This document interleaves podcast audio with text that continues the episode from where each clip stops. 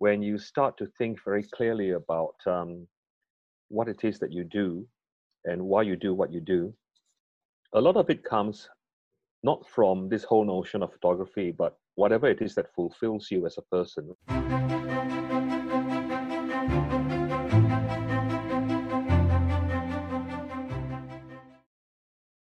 Hey, Wicked Hunters, welcome to another podcast or the Art of Photography podcast. Almost forgot my own podcast name there. My apologies.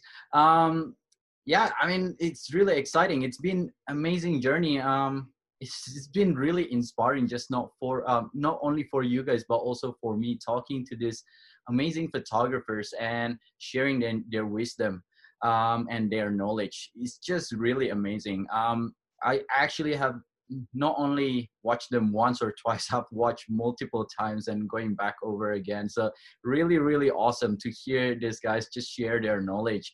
And yeah today we have um, one of my early mentor. When i first started photography actually i learned one of the um, flash. one of the technique flash yeah. One of the technique from him and he's uh, it's that was like it's crazy. Um, we'll talk a little bit more about it. But this is Seng, and he is um one of the um he runs um photography trips all around the world, and he is um one of the um the go-to person, I suppose. I think for um people in Perth. Um, so Seng, how you doing? Welcome to the yeah, podcast. Good. Yeah, thanks, Stanley. Good to be here yeah i can't i can't believe how long it did uh, it's been isn't it? Yes a long time ago. I've been running the business uh, for what is it 11 years now. But yeah i think you came you came in a few years ago right? Yeah i remember it being a few yeah years ago. so i i actually came, sorry yeah yeah. So i came in i think three times um two of the walkthrough. And i remember i, I booked two of the the photo walkabout with you with you. And then i for i i i um I had the, the, the reservation wrong, or I, I thought I had mm-hmm. the wrong reservation, and I went to the wrong location. It was so funny. Um, it's like, oh yeah, that was in Fremantle. You went to the wrong location in Fremantle. yeah, I went to the one next week or something. I was like, yeah, yeah, that's oh. right. it was, it was. So oh, those were the days. Yeah. Yeah, that. Uh, but um, yeah, I mean, like um, so like, I've I've learned a lot from you, and um, you know, watching your not only from your workshop, but also watching your photography and um, um, the way you compose and the way you vision a lot of this scenery. Um, so, just tell us a little bit about yourself, so um, the listeners know about you, and maybe a little bit of um, origin story of you know how this photography passion come about. Okay, I'll, I'll, try and keep it as brief as possible. Otherwise, it just gets uh, gets a little bit too long. So, my name is Seng Mah, and I'm uh, based in uh, Perth, in Western Australia. Uh, I've been living here for about 37 years now. Uh, prior to that, I was uh, I was actually born in Malaysia, but came here as a young person with my family and things like that. I, I run a, um, a business called Venture Photography Workshops and Tours, and it's got two branches of it. Workshops is the education part of it. So, as Sammy mentioned earlier, I, uh, I teach photography, a whole gamut of different things from beginners all the way down to advanced lighting and portraiture, landscapes, and so on. But then I also run photography tours, which was great up until around, I suppose, March 2020, when uh, when the world and the pandemic kind of shut things down. And so at the moment, I'm just uh, running tours in Western Australia, um, and uh, which is the state um, I'm in in Australia, and uh, and I run my photography classes um, with some regularity. It's my I, am a full time professional photographer. I also do uh, I also do commercial photography um, on the side as well. Um, so yeah, I still work as a photographer, but I teach photography and I take people away on photography trips. You asked me about my passion. I think um, I think a lot of us get into photography just because we um, like creating things, and uh, and one of the things which I, I that got me into photography was really kind of just um, in a way kind of documenting moments. And I guess you know at the moment now uh, my, my preferred genre in photography is um, travel and documentary. And I think it comes from the fact that I, I do enjoy documenting moments. And then just from basically using my dad's old Nikon film camera, I kind of graduated around 2004, 2005. and got my first um, digital SLR and things basically progressed from there. So I've been running venture photography workshops and tours for about 11 years now. Yeah. Wow, 11 years. Wow. Yeah. Congratulations. It's a long time. but it feels like it feels like only last year that I started, so it's I'm obviously enjoying it. It's uh, did you, did you actually study photography or? No, I'm I'm self-taught. I'm what you call a self-taught person. It's an interesting thing in photography. I find that um, it's probably one of those fields that you can get into without actually having to complete any kind of formal qualification. And from my understanding, uh, in terms of the sorts of formal training that you do, it, takes two sides of it. One's the practical industrial side. So basically, you learn how to take photographs, you learn how to uh, work as a professional photographer so that you can do commercial work or portraiture work and uh, or weddings or things like that. Uh, you learn a bit about the marketing side of things. Uh, and then the other side of it is probably more the, the history and theoretical side of things. They're looking at, at photography within the uh, uh, the framework of, um, I suppose, the history of photography and the work of other photographic practitioners and people who are working in a whole range of different styles and genres and things like that, and relating photography back to the whole notion of um, of art and the way of seeing and stuff like that. And I think um, you know, quite often uh, to be a good photographer, you really need this great combination of um, both of them, um, one thing and the other, uh, in order to be able to produce the great images, but also to be able to understand where the, the, the images that you're producing, where they sit in relation to what has been produced before, what has been created at the moment, and uh, what possible paths may be taken in terms of photographic image making into the into the future as well. So I think there's a it's quite often a nice balance then in some respects because I'm completely self-taught and I actually come fortunately I come from a, a fine art background as well. So I studied fine arts um, at university years and years and years ago. So uh, while I know the practical side of photography and the pragmatic side, you know how to how to teach photography, how to you know shoot, how to use lighting and all that. I also understand photography as a, as a form of artistic expression and where it sits um, at the moment in relation to all the work that's come before and and potentially where it may lead down the uh, down the line as well. That's uh, yeah that's amazing. I think um, you know um, there's a lot of um, a lot of um, not only like I guess false perception that photography is um is not considered art and I'm really really glad that you mentioned that you know um that there is uh, two things to photography.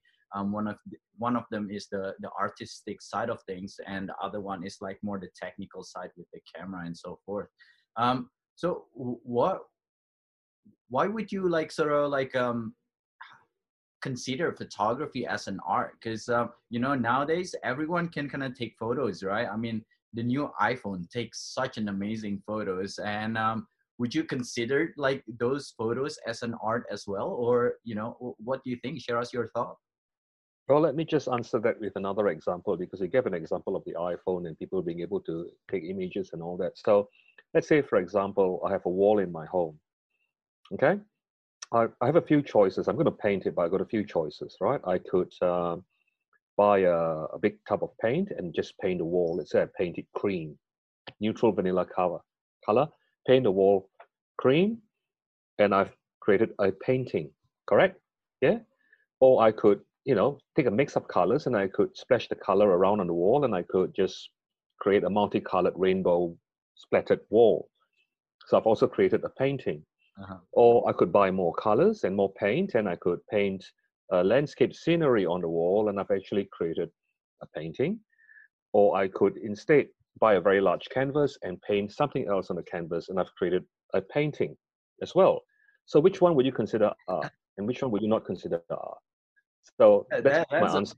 I, I, have I have uh, never heard that um, analogy before. That's that's amazing. I think uh, um, for yeah for for those people who kind of um, don't see it as an art that's that is amazing. Um, I'm, I'm definitely gonna I'm gonna I'm definitely gonna take that and get like copyright it by by so, saying so, yeah so I guess just a kind of uh kind of prevaricate on what you're saying a little bit as well I guess the, the thing with photography is um photography emerged, I guess, historically almost in direct competition to what was perceived as art uh, back at that time, because suddenly there was the ability to create a way of capturing or, or documenting, or representing a scene, which you know, compared to now took ages, but back then was a lot faster and perhaps more realistic in its depiction than um, than painting. So it created this massive kerfuffle in terms of what would you consider then, you know, what, what is photography? Where does it sit? Is it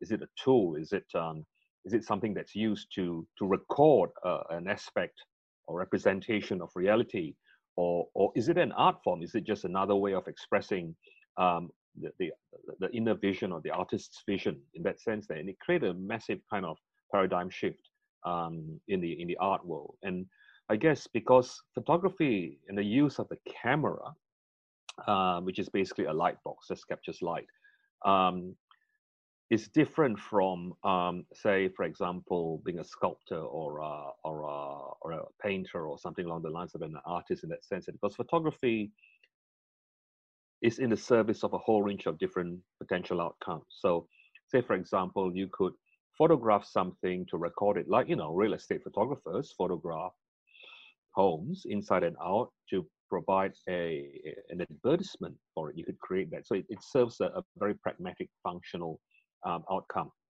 in that in that respect there.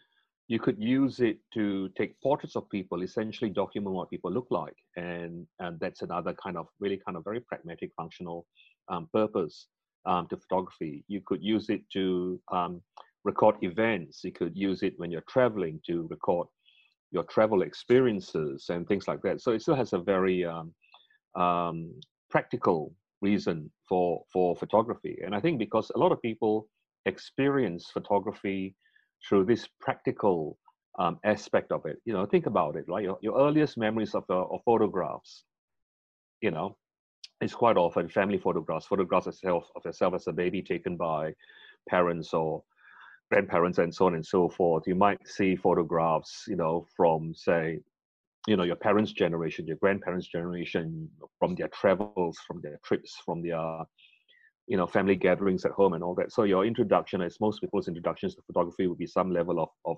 representation of, of their lives in that sense that even if it was someone born, you know, within the last 15 years or 10 years, their introduction to photography would be images they've seen on the phone or the, uh, tablet.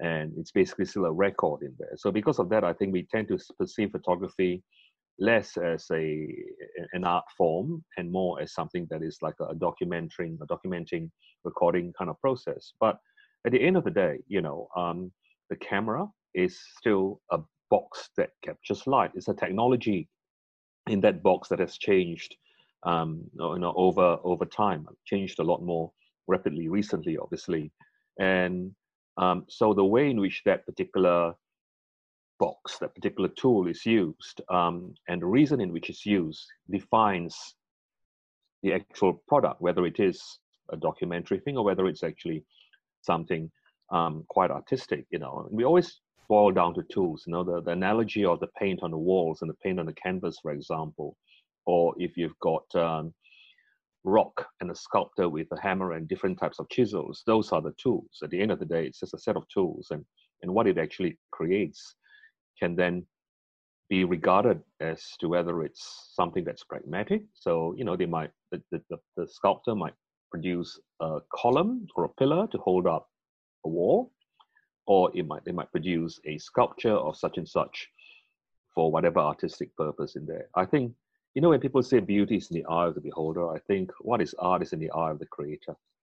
And, uh, and, and quite often art is defined by a marketplace as well. So, you know, there, are, there are commercial entities out there um, who um, work very hard for their own purposes, commercial purposes to define what is art and what isn't. And I think there's always an agenda behind this definition of art. And unfortunately, a lot of um, people who work in the creative field agonize over whether what they're producing is art or not. And I think they spend far too much time agonizing about it rather than um, thinking about what it is that they're producing and then working hard to do something with what it is that they're producing, whether they're producing a, a column to hold up a wall or whether they're producing a beautiful sculpture. They, they, need to define what it is that they are, what they're doing. So, so I guess in answer to that question in a very long, convoluted way is why don't we just start by defining what art means to us and what we produce and then go from there?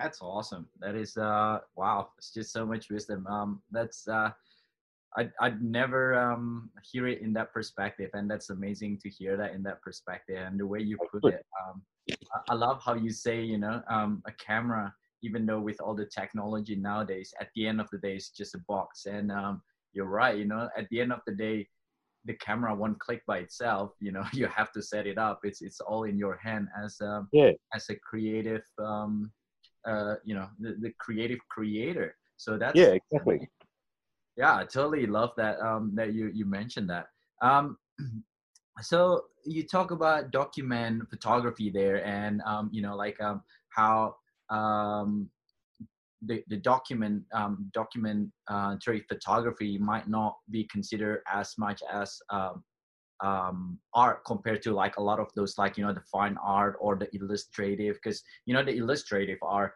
um, a lot more closer because you don't actually take that realistic um, kind of image, uh, but you know it gives you the creativity in there.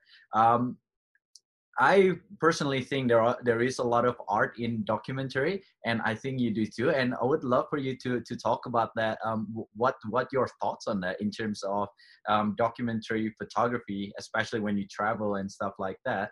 Um, you know, and how it relates to the art side of things.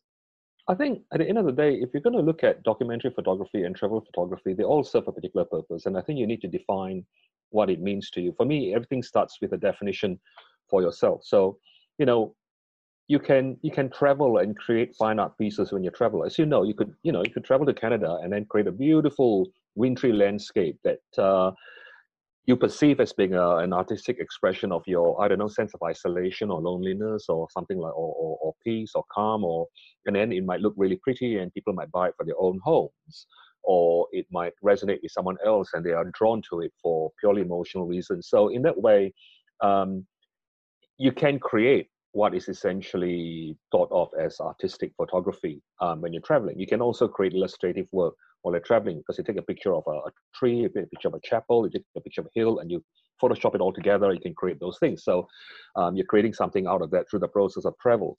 So at the end of the day, you still need to be able to define for yourself what you mean by documentary photography and what you mean by by travel photography. And for me, when I define it, it's it's very it's it, it, coexists together because when I travel, I'm documenting something in terms of the travel. And the travel photography part of it simply means that when I travel, I'm looking at being able to photograph a sense of place and a sense of culture, a sense of community, and a sense of people um, in the uh, in the environment which I'm actually traveling in. Um, so that is that is my own definition of uh, of of travel and documentary photography. It's about it's about you know conveying uh, a moment, uh, an emotion, um, a story that's based on um, human activity, for example, uh, or a place uh, through um, through my photography there. And if someone else resonates with it and wants to um, call it art, that's great. Um, I sometimes will call it art, but you know, at the end of the day, I think I.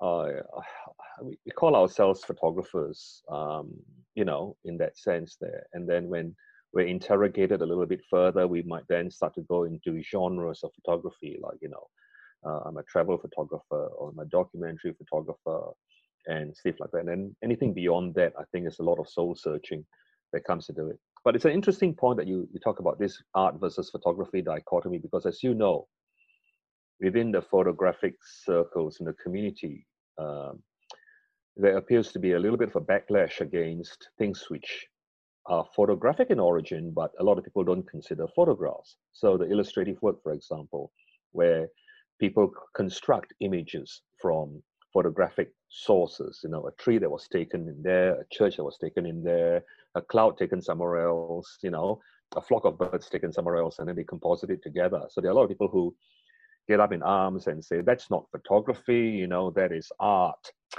And or that is uh that is um illust- as an illustration. In fact we have the category called illustrative photography in of itself. It's almost as we need to categorize this thing. So that's the complete opposite of it isn't it? Saying like well it's art now we can't call it photography you know? So i think those things are constantly being defined and redefined. And i just get back to the fact that at the end of the day you have to be really true to yourself and you have to define it for yourself first. Because once you define something for yourself, it makes explaining your work a lot easier.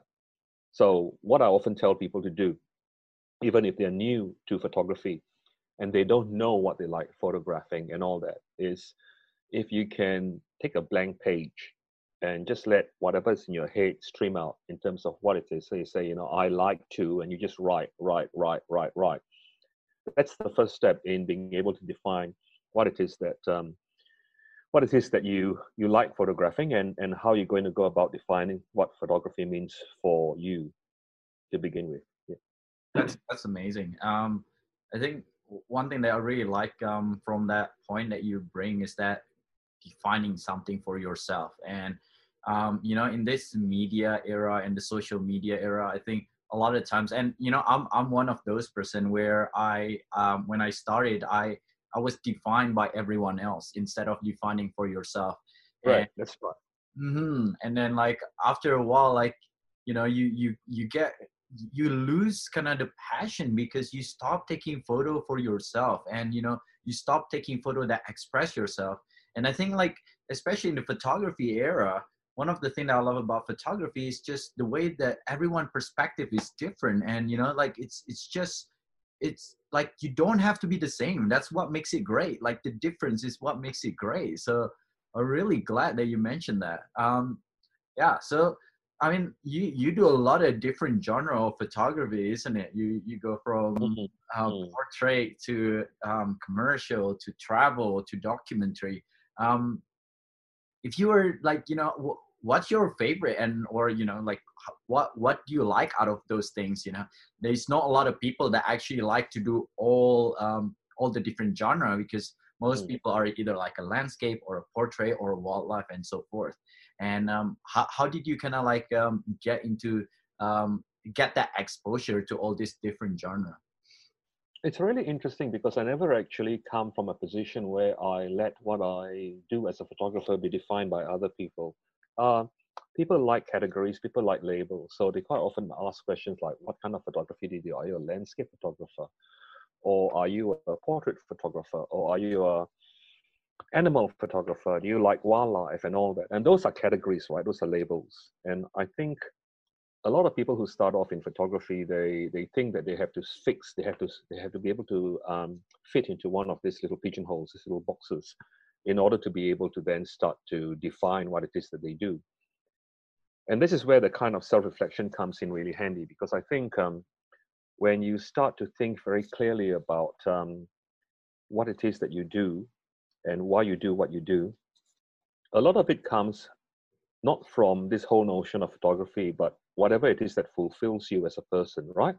So I'm a person who enjoys learning about other people. I'm a person who enjoys um, connecting with other people, engaging with other people. I'm actually, you know, um, uh, very curious about other people's lives. Like before I took up photography, um, in a in a very serious way, I also wrote a lot, like wrote stories and stuff like that. So uh, there's a, I was a storyteller. I enjoyed storytelling because of a curiosity about creating things about people's lives, and I often talk to people and try to find out more about their lives and all that. So if you look at that aspect of it, that translates into an interest in people. And through photography, how do you basically represent an interest in people? You take pictures of people, you take portraits of people. So that's where the portraiture comes in. And then again, you know, with landscapes and all that, you know, there's a part of me which enjoys the natural world immensely and you enjoy going out and you enjoy seeing beautiful scenery and you look at beautiful light.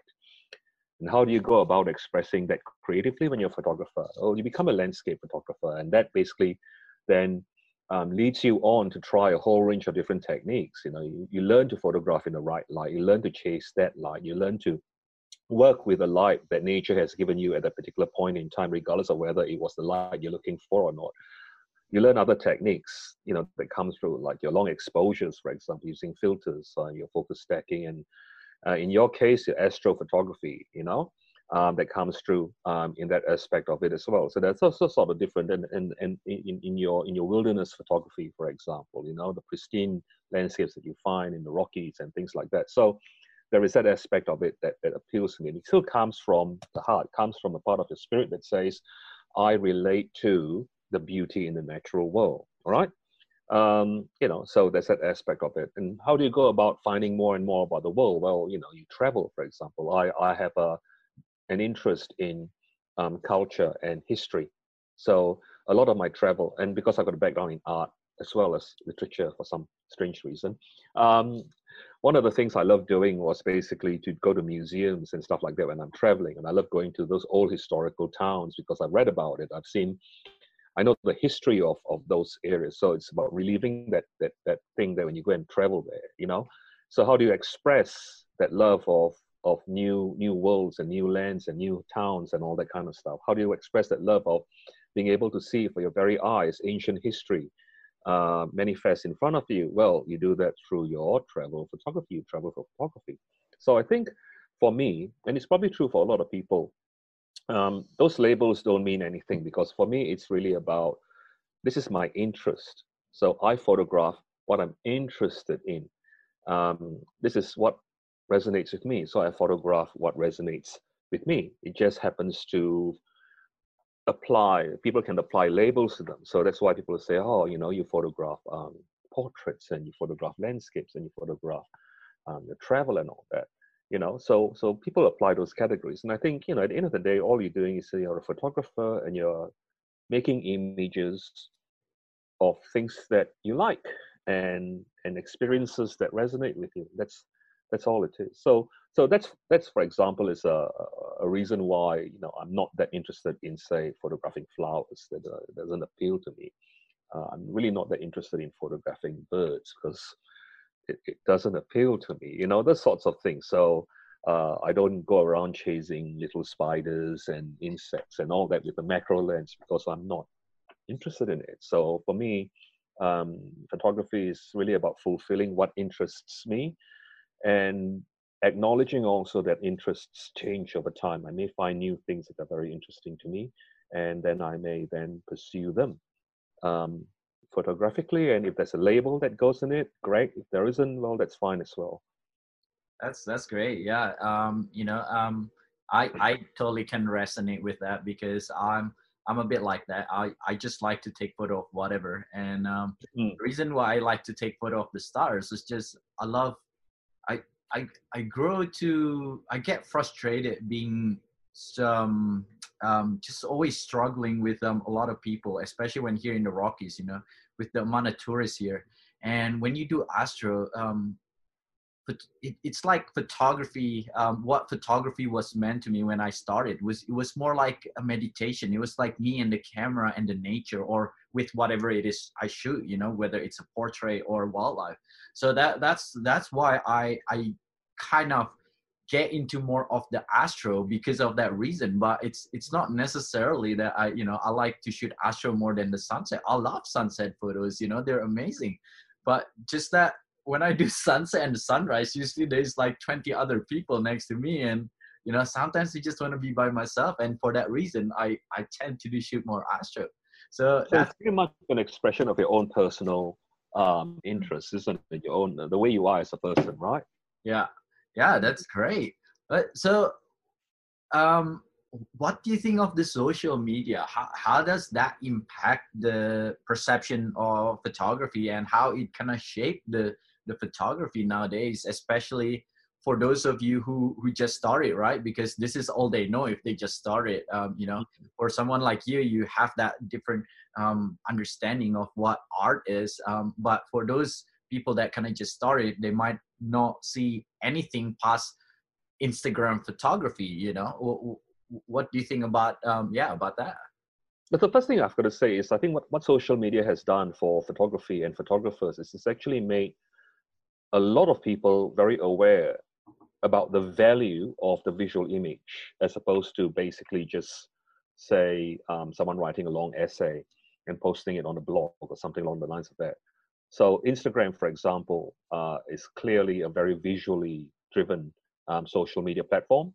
And so what it's done is it's actually foregrounded for a lot of people that uh, photographs, images, visuals are incredibly important uh, as part of this social media transaction that takes place.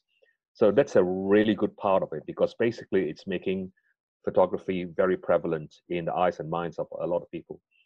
Obviously, there's a flip side of it in the sense that what happens then is um, people begin to limit themselves in terms of what images they actually take because they, they almost in a way kind of mimic or duplicate what has been deemed successful before. So, um, you know, the, the sorts of, we're talking about selfies, but it's not just a selfie, it is a particular style of, of selfie. Uh, you know, a lot of influencers um, are practically quote unquote Instagram models because they are producing images that look very kind of fashion editorial, whatever it is that they're promoting or influencing on, on their platforms. Um, they are they are being photographed or photographing themselves or whatever it is they're photographing in a way that fulfills the need to gain more followers or, or, or promote a product or something along the lines of that. So even though everyone sort of realizes that there is uh, a greater need for visual images, the variety is being reduced. The variety in visual imagery being produced because of social media has been reduced to a, a kind of repetitive duplication of what people deem to be successful. It's in in photographic circles. It's kind of like you know someone taking a picture of something like the blue boat shed in Crawley in Perth, for example, and then it's successful. So everyone else goes there and they repeat the same process because they believe that photographing that subject in that light from that angle can repeat that success. But what it simply does is it creates a super saturation of that image. So the power of the original image is so watered down by that, that repetition itself. Think about um, the Wanaka tree, for example, right, in New Zealand, the sole autumnal tree in the lake growing out there. I'm sure the first time it was published, it blew the minds of people away. But now we look at it and we don't even give it a second glance because the um, you know media is so super saturated with images in a, in Wanaka and, and even in Canada for example uh, I know there's a really blue lake. I think it's like the mountains coming down. What, what Lake, lake Louise is Lake it Lake Louise? And Moraine Lake, Lake. And Moraine Lake. There's so many images taken from the same lookout positions that initially it looks amazing but eventually it's like well you know nice.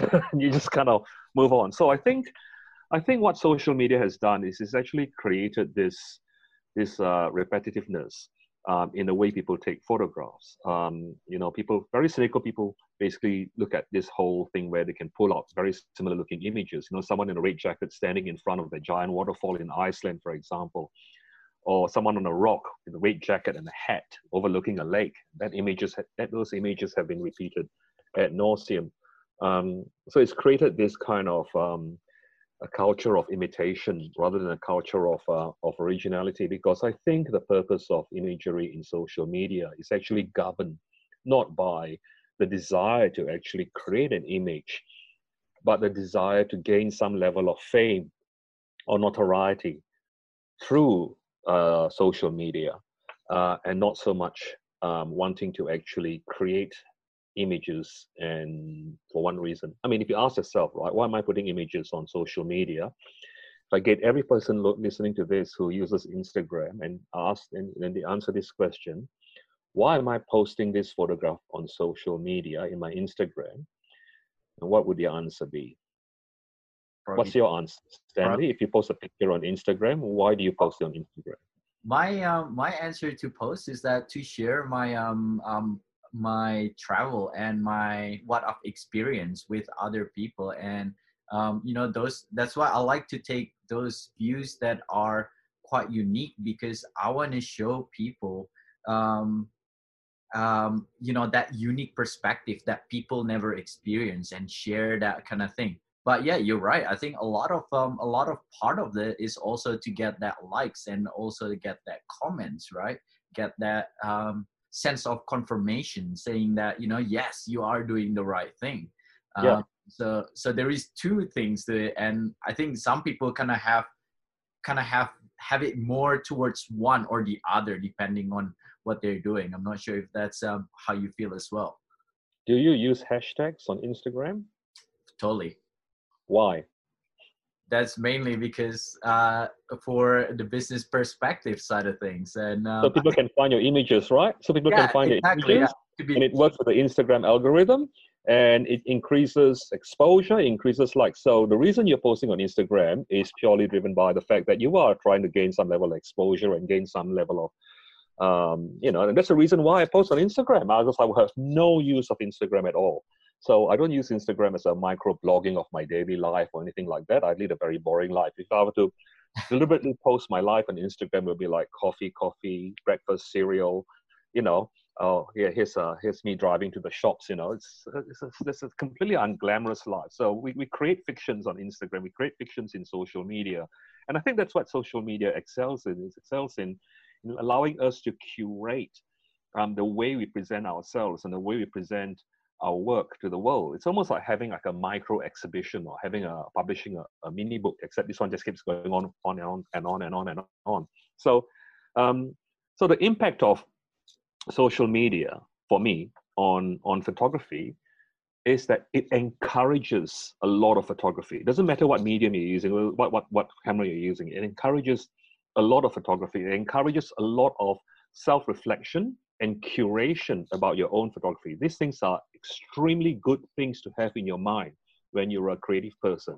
To be able to reflect and analyze your own work, to basically curate your own work so that you're not just putting rubbish out there, is are great things.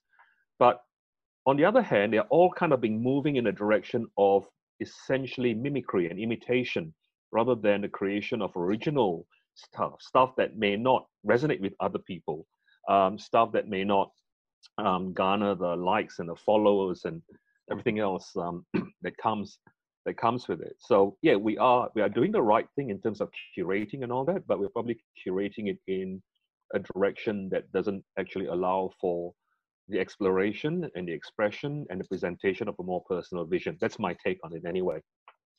That's uh yeah, that's very interesting for you to say that. Um yeah, I think um it's it, you're definitely right um right there. Um um, Instagram kind of help um, photographers to kind of get out there and share their story and all that stuff as well. But I think the the other side of thing is that people um, saw this popular photo that got that is successful, and then they get really fixated with that.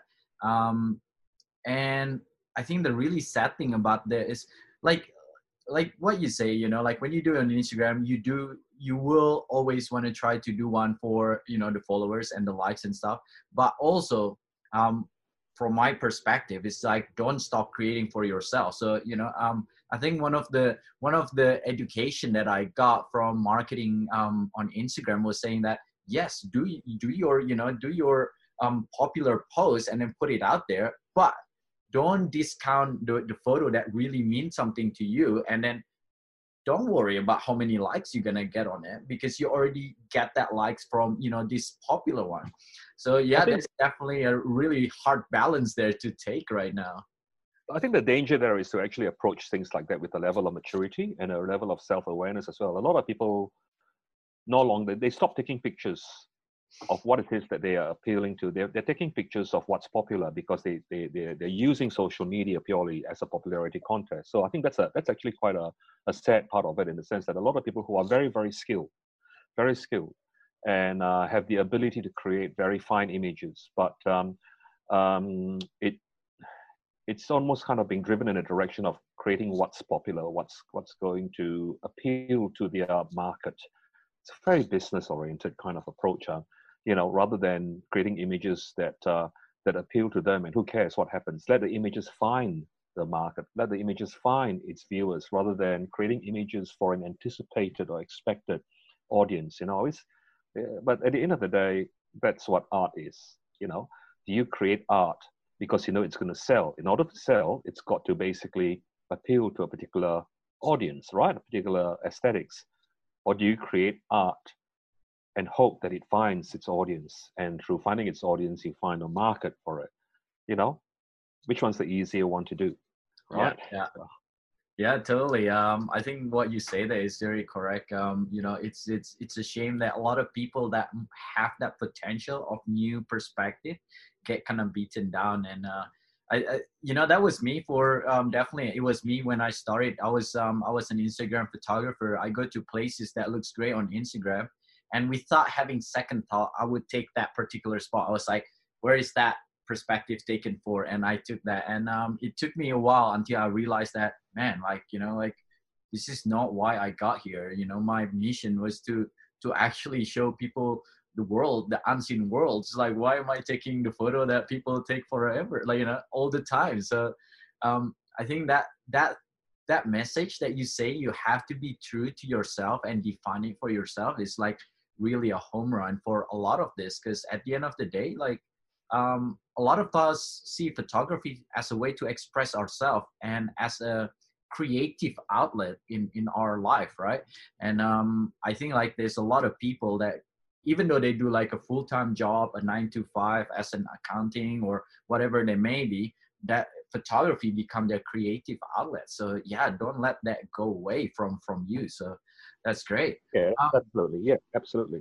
Yeah so you mentioned that um you used to um you used to um you were interested you're very interested on people people's story and um um and also like you know um history. How how does that have um how how that storytelling have reflect in your photography and how that kind of translate from you know like words to um to to basically a single frame image? Yeah storytelling is one of those new buzzwords that have actually popped into photography um well it's always been in part of photography but at the moment it seems to be in everyone's consciousness partly because i think a lot of uh, competitions have judges who go on and on and on about how an image must tell a story and all that so that's a that can be uh, that can be quite a confusing thing for people to kind of think about. But a photograph, a photograph is a static image in one frame. So how do you tell a story about about a photograph in that static image?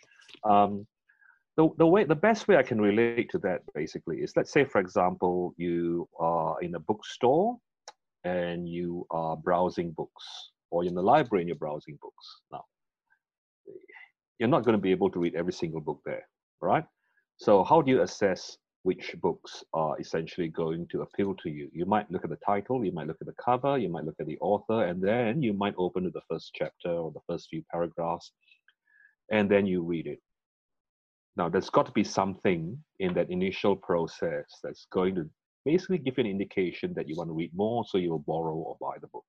Okay? Um, and what is a thing that actually gets you to decide that you're going to invest more time in that book because you know when you read a book you're basically telling telling yourself and telling the world hello take three days of my life that i'll never get back because i'm going to invest it in reading this book if you're going to watch a movie okay it's going to be an hour and a half of my life i'm never going to get back or two hours of my life i'm not going to get back so i'm going to you know you, you better be good right and what is the thing that actually pulls us in and makes us commit that aspect of our life which we have in limited supply um, to that. And that's where the story lies. It's it's the hint, it's the hook that basically says, hey, it's worth investing time and emotion and to commit to this particular book or film, or in the case, uh, a photograph. So the way I basically say, we're talking about storytelling in photographs, is the same concept coming through here there has to be a, a hook.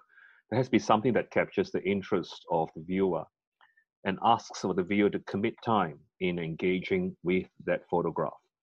In other words, the viewer is almost in a way saying, I'm going to emotionally connect with this, this image. I'm going to spend some time exploring it visually. I'm going to try and get an understanding of what is actually happening um, in, in this image here. And in doing so, I'm actually going to receive a sense of something fulfilling or something satisfying through my engagement with that image. And that's what I mean by uh, the storytelling. We, we may have bought a book or borrowed a book and not finished reading it because it, it, it, didn't go the way we wanted it to go. We, we didn't want to commit any further to it. Same thing with a movie or a film or whatever it is, right? Or, you know, if you binge watch um, Netflix and you watch you know season one of a, a, series and by about midway to season one you're going like nah i'm not gonna this is not interesting me at all i've just wasted you know four hours of my life watching the first four episodes or something like that you're making a decision to abandon that because the story is no longer appealing to you so i think a storytelling in an image is about having the viewer engage with the image or your image where they are investing time they're committing their attention to it and they're engaging with it so how do you how do you do that? For me, it's about it's it's more than just being a pretty picture. So, you know, like um, if you're scanning a travel brochure, and all the images there are amazingly beautiful because they're obviously selling the destination, right? And some of them you look at and you stare for ages, and you can almost feel yourself kind of being there. And that's a story. That's an image that's captured that particular feeling, and it's drawn the viewer into the image, and the viewer is exploring the landscape in an image with their eyes and the imagination. That's a powerful image. It tells a story, and it's drawing us into this narrative there. You could look at a travel photograph or a documentary photograph or a portrait, and you're investing in the emotion there. You look at a portrait of um, someone and you can identify with the emotion in their eyes, for example. You begin to explore what they're wearing and you kind of relating what they're wearing to their life circumstances. You're looking at the background, what might be in the background, and you're kind of looking at how that background might relate to their life circumstances, their story. So you're investing more than just a cursory glance at the picture, and that's a story that pulls them into that. So I guess the story lies in the story lies in the details that engage us and takes us into the, the world that's represented in a photograph. It's not necessarily having something exciting happening. It's not necessarily having something that's kind of like visually explosive or anything like that. But it's the small things that make us linger longer in the image and gets us to invest and to enter the world of the image. In the same way in which we imaginatively enter the world that's being told to us in the book or which we engage emotionally with the characters that we watch in a film we actually care for them and we are uh, we don't want them to get you know they're in a bad circumstance that's part and parcel of what makes dramatic tension in a, in a film. But we want to see what happens to them and hoping hopefully it's a happy ending. That's why we stay until the end. And i think the same kinds of emotions kind of apply in the way which we engage with photographs. So if your images can tap into those very triggers that will get people to invest and commit and engage with those images on those levels, then it's a storytelling image. That's, Hope that makes sense. Yeah. Wow, that is that is crazy. Um, like one other thing that I, I was um, I'm very interested to. I actually had to put a note there just to make sure I don't forget. Um, you know, in this social media era, or especially on the you know technology era, um, we we get bombarded with content and everything, right? So mm. um, if you look at Instagram, we hardly browse through a photo for more than two seconds. We look like next, look like next. Um, so what what does it really take to create um, that that photos that um, you know that we that we know as a creator that the story is in the details, but um, for the viewer, they might they might not notice that within that two, three, or even the five seconds that they look at it. Um, what does it actually take to create that sort of um, photography that is so powerful to hook your um, your viewer um, and engage them further into the details of your photo? Are you talking about in a social media platform like Instagram? Or are you talking you're talking about social media platform like Instagram? Right? I think I think it's just in in general, not only social media. Um, I think uh, you know we have a lot of competition, for example, right nowadays, and oh, you know when you look at competition, we I think we can we can kind of think about you know less of the popular shot if if that's what you meant, kind of thing. Um, but also you know the judges um will have hundreds and hundreds of entries, right? Yeah. What does it take, or you know, how do you create that photo that's so powerful so that the judges will actually invest further, as you said earlier, within um, within that um, story or within that frame? I think you know to answer the question, you got to kind of think about how we we as viewers read and process uh, visual images, right? Um, and a lot of that is quite often very very subjective as well. Um, you know, if if we can't if we can make meaning of an image, we are probably more um, willing to um, invest time in exploring it further.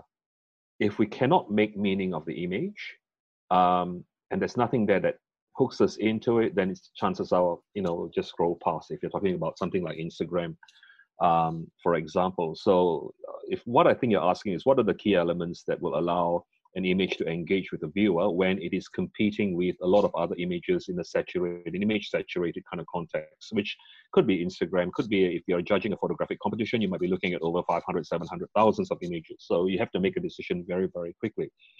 Um, if you go to a group exhibition and there are 50 images in the exhibition, you're not going to spend you know five minutes on each image you'll be there forever right? So you're just going to scan and you're going to stop at certain images and what's going to do that what's going to pull you into those images over there. Now having said all of that i would say that this is probably a, not a very ideal context in which images should be looked at and consumed by people. This mass production spamming of images is not the ideal situation obviously. So when you have an exhibition you you curate it so that you're not having your images compete with each other uh, by having too many of them, for example. Okay, so so I'll qualify that. So to say what's going to grab a viewer's attention, I think the first thing is you need a headline. You need that headline. It's like a newspaper article. You need that headline, and the headline needs to hook the viewer in. So if the image is something that the viewer is already familiar with, its chances are they might just give it a quick glance and you know double tapping to give a love heart in Instagram is so easy. It doesn't mean any meaningful in, engagement at all, right? Um, so you scroll past. The actual hook would be basically something that makes the leader go WTF.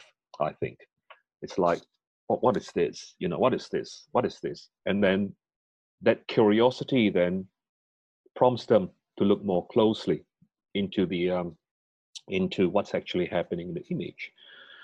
And from that they begin to try to find meaning in that image. And bearing in mind that the meaning that the viewer constructs out of the image is not necessarily the meaning that the photographer or the artist uh, invested into the image itself but they, they, they're already engaged and they begin to draw meaning through gestures. They get draw they, they, they, they might lock onto certain expressions uh, they might if it's a portrait they might lock into certain detail in the images uh, you know things that appear and then that that that helps them kind of create a, an image, uh, uh, kind of creates a story from their processing of uh, of the image itself.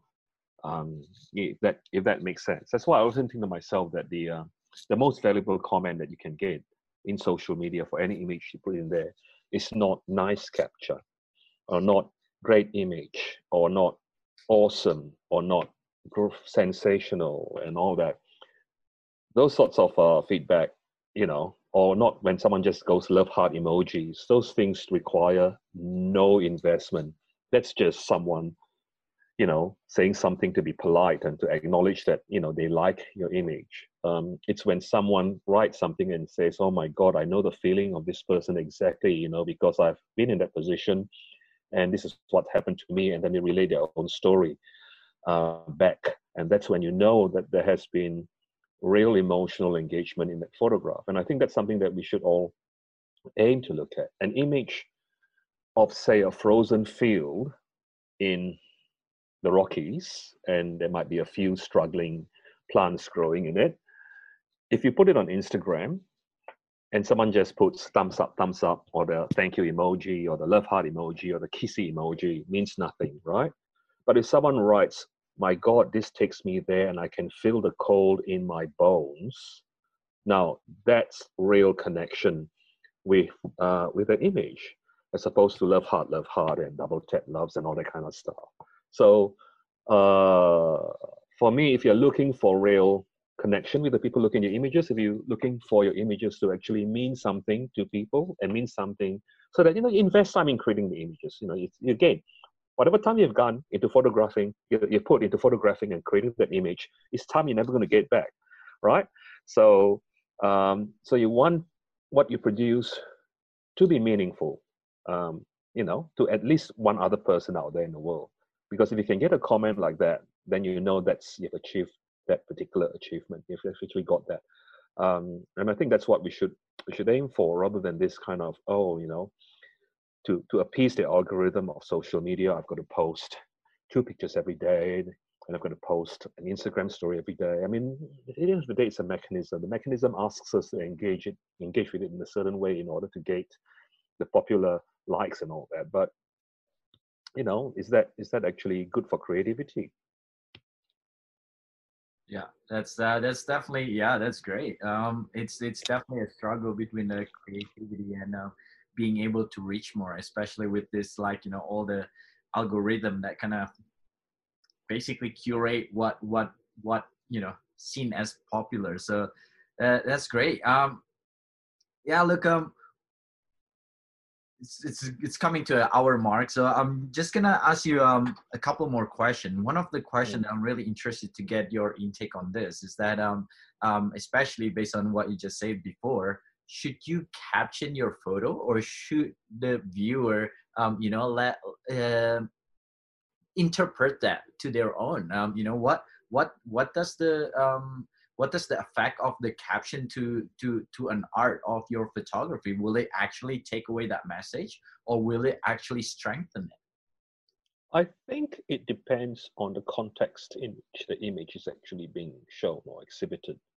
Um, captions can sometimes empower images make them stro- make make the message the meaning the way it's consumed and understood and emotionally engaged with a lot stronger, incredibly stronger. And sometimes captions can impede in letting the viewer kind of just process and make their own meaning, so to speak, of of the images coming over there. So it's not a it's not a binary outcome, yes or no, you know, kind of stuff. A lot of it depends on the uh, a lot of it depends on on the contexts in which the captions um, work. What I find more useful is something like an authentic artist's statement than a caption. So, for example, if someone's having an exhibition or they publish a book of photographs, so I'm not let's not, let's not talk about Instagram and all that because that's I think we've talked about that. Let's say you do you do a photo book, or you have an exhibition or something where your work is actually, or even if you've got an online gallery, right? Okay, uh, on your website, and you write like a statement from your heart, which means I'm not talking about some kind of highfalutin, you know, wanky type of, you know, artist statement, something that's really from your heart about about your experiences in making the images, about uh, perhaps the motivation in making the images.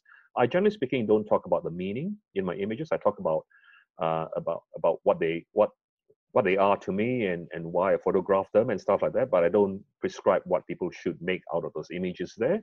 Um, and talk a lot more about myself and what drives me as a photographer and all that and then let that become like an overarching um, context in which um, people can then use that and apply to the image and see how the images have come about through this particular uh, mindset that the artist had uh, as, a, as a creative person rather than writing individual captions. But having said that, sometimes captions, especially for press images and documentary images, sometimes captions are can really kind of uh, work very powerfully with the images so that both of them together, almost symbiotically, um, create an experience for the viewer slash the reader that each of them individually could not have achieved.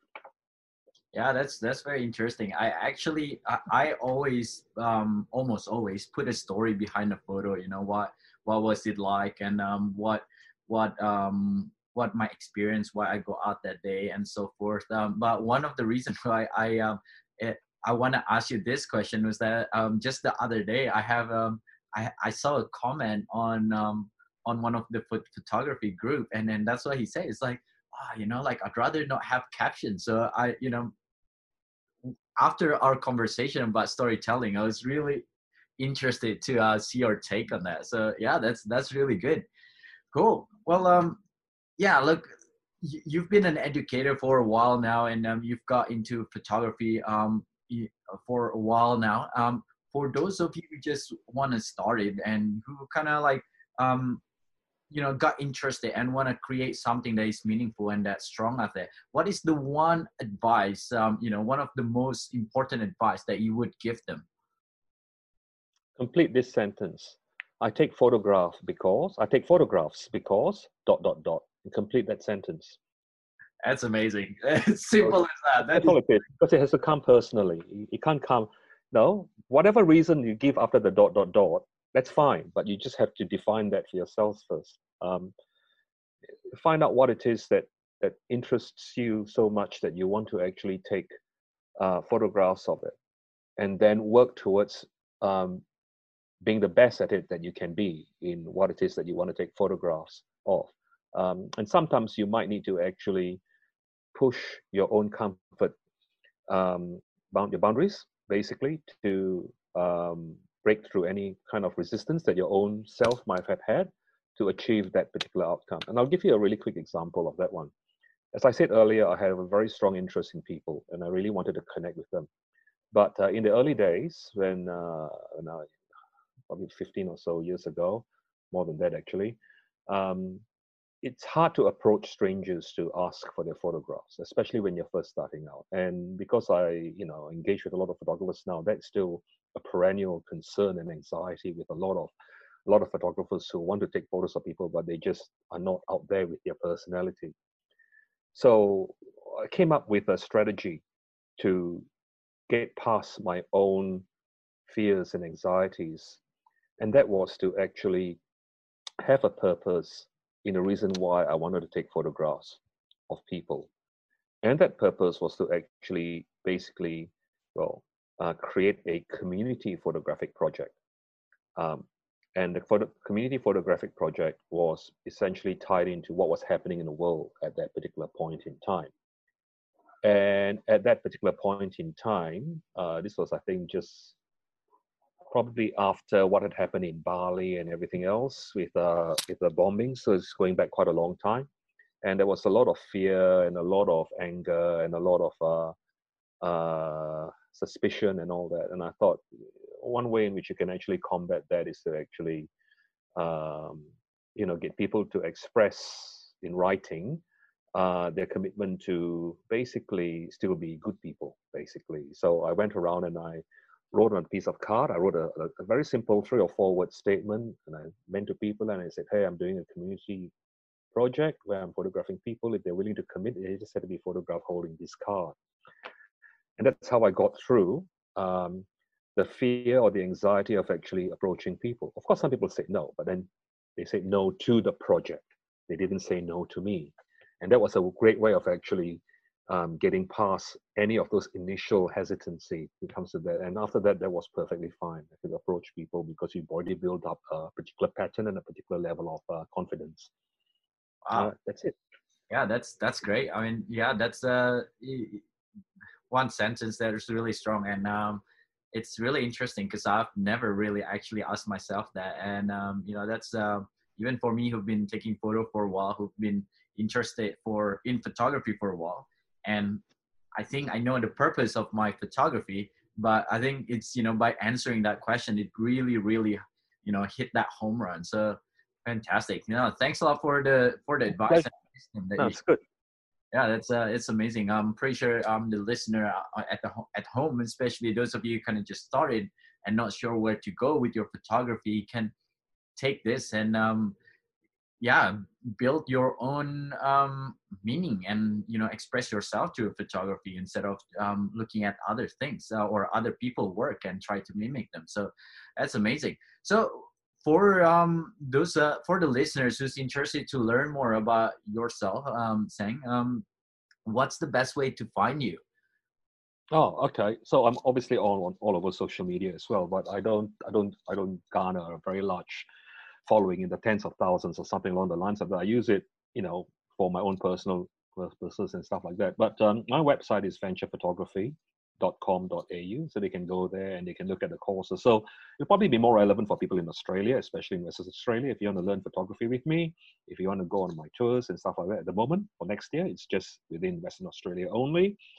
Um, go to www.venturephotography.com.au and you can see what's basically on offer there. You can follow me on Instagram on Seng Venture, which is my name S E N G, then the word venture together, and that's mainly kind of like my my travel landscape kind of work um, there. Uh, and then obviously on social media, you can connect with me on Venture Photography Workshops on Facebook, or just look for my name, Seng Mah, on Facebook, pretty much. And uh, yeah, um, and I've also got a YouTube channel, but I currently don't, I'm not a YouTube type influencer. I use the YouTube channel more as a learning resource where I put a lot of videos, how to videos and all that for the classes and people that I teach. I put them up there.